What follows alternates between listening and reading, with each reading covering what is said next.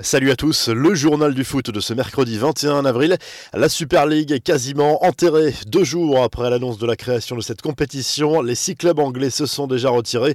Comme l'indique The Guardian ce mercredi, si la pression populaire a joué dans ce retrait, la menace de nombreuses sanctions a aussi pesé dans le choix des équipes anglaises. Les clubs concernés auraient pu être exclus de la Première Ligue. L'Inter a également fait marche arrière, d'autres vont suivre. Dans un communiqué, la Super League annonce vouloir remodeler son projet. La nouvelle compétition continue d'affirmer que son format est viable et nécessaire pour l'avenir du football européen. L'UEFA, elle, se frotte les mains après ce fiasco. L'instance européenne se réjouit du retour dans le rang des dissidents et lance un appel à l'unité.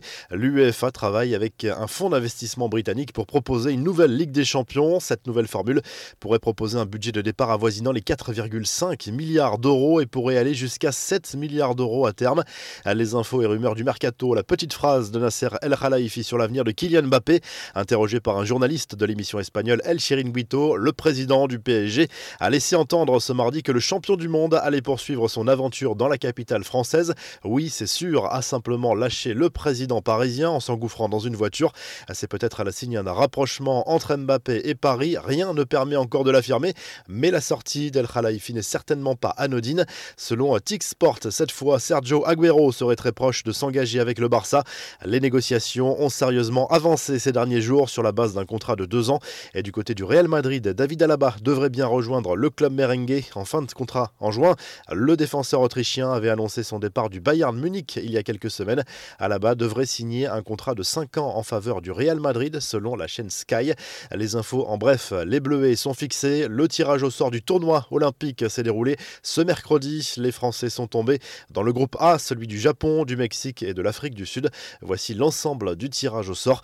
À la suite des quarts de finale de la Coupe de France ce mercredi, PSG Angers à 18h45, Lyon-Monaco à 21h10, mardi soir, Rumi Vallière, club de National 2, a créé la sensation en éliminant Toulouse. Montpellier a souffert face à Canet en Roussillon, mais se qualifie pour le dernier carré. Direction l'Allemagne à présent avec la descente de Schalke 04 en deuxième division. Cette fois, c'est officiel. Cela a provoqué des incidents entre policiers et supporters en grande difficulté toute la saison. Le club de Gelsenkirchen, monument historique du foot allemand est relégué après 30 ans dans l'élite, après une défaite 1-0 sur la pelouse de Bielefeld. Une relégation affêtée par les fans du Borussia Dortmund, grand rival de Schalke 04. Les supporters du BVB ont fêté ce résultat avec un immense feu d'artifice. Le Bayern Munich est quasiment champion après sa victoire 2-0 contre Leverkusen. Leipzig a perdu à Cologne. Le club bavarois a de grandes chances d'être sacré dès ce week-end.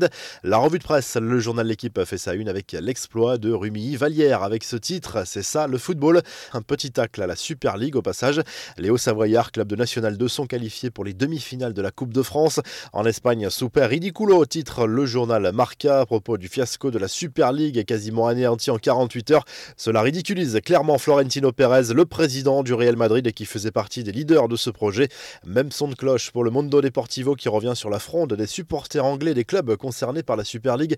Ce coup de pression des fans a fonctionné et les premiers retraits de cette Super League entraînent automatiquement sa mort dans l'œuf. Enfin, en Italie, sans surprise, on retrouve la Super League à la une de la Gazette de la Sport. Les clubs italiens se retrouvent dos au mur avec ce retrait des clubs anglais. C'est un énorme échec, notamment pour le président Agnelli. Le dirigeant de la Juve était lui aussi un fervent partisan de cette nouvelle compétition. Si le journal du foot vous a plu, n'hésitez pas à liker la vidéo et à vous abonner. Et à très vite pour un nouveau journal du foot.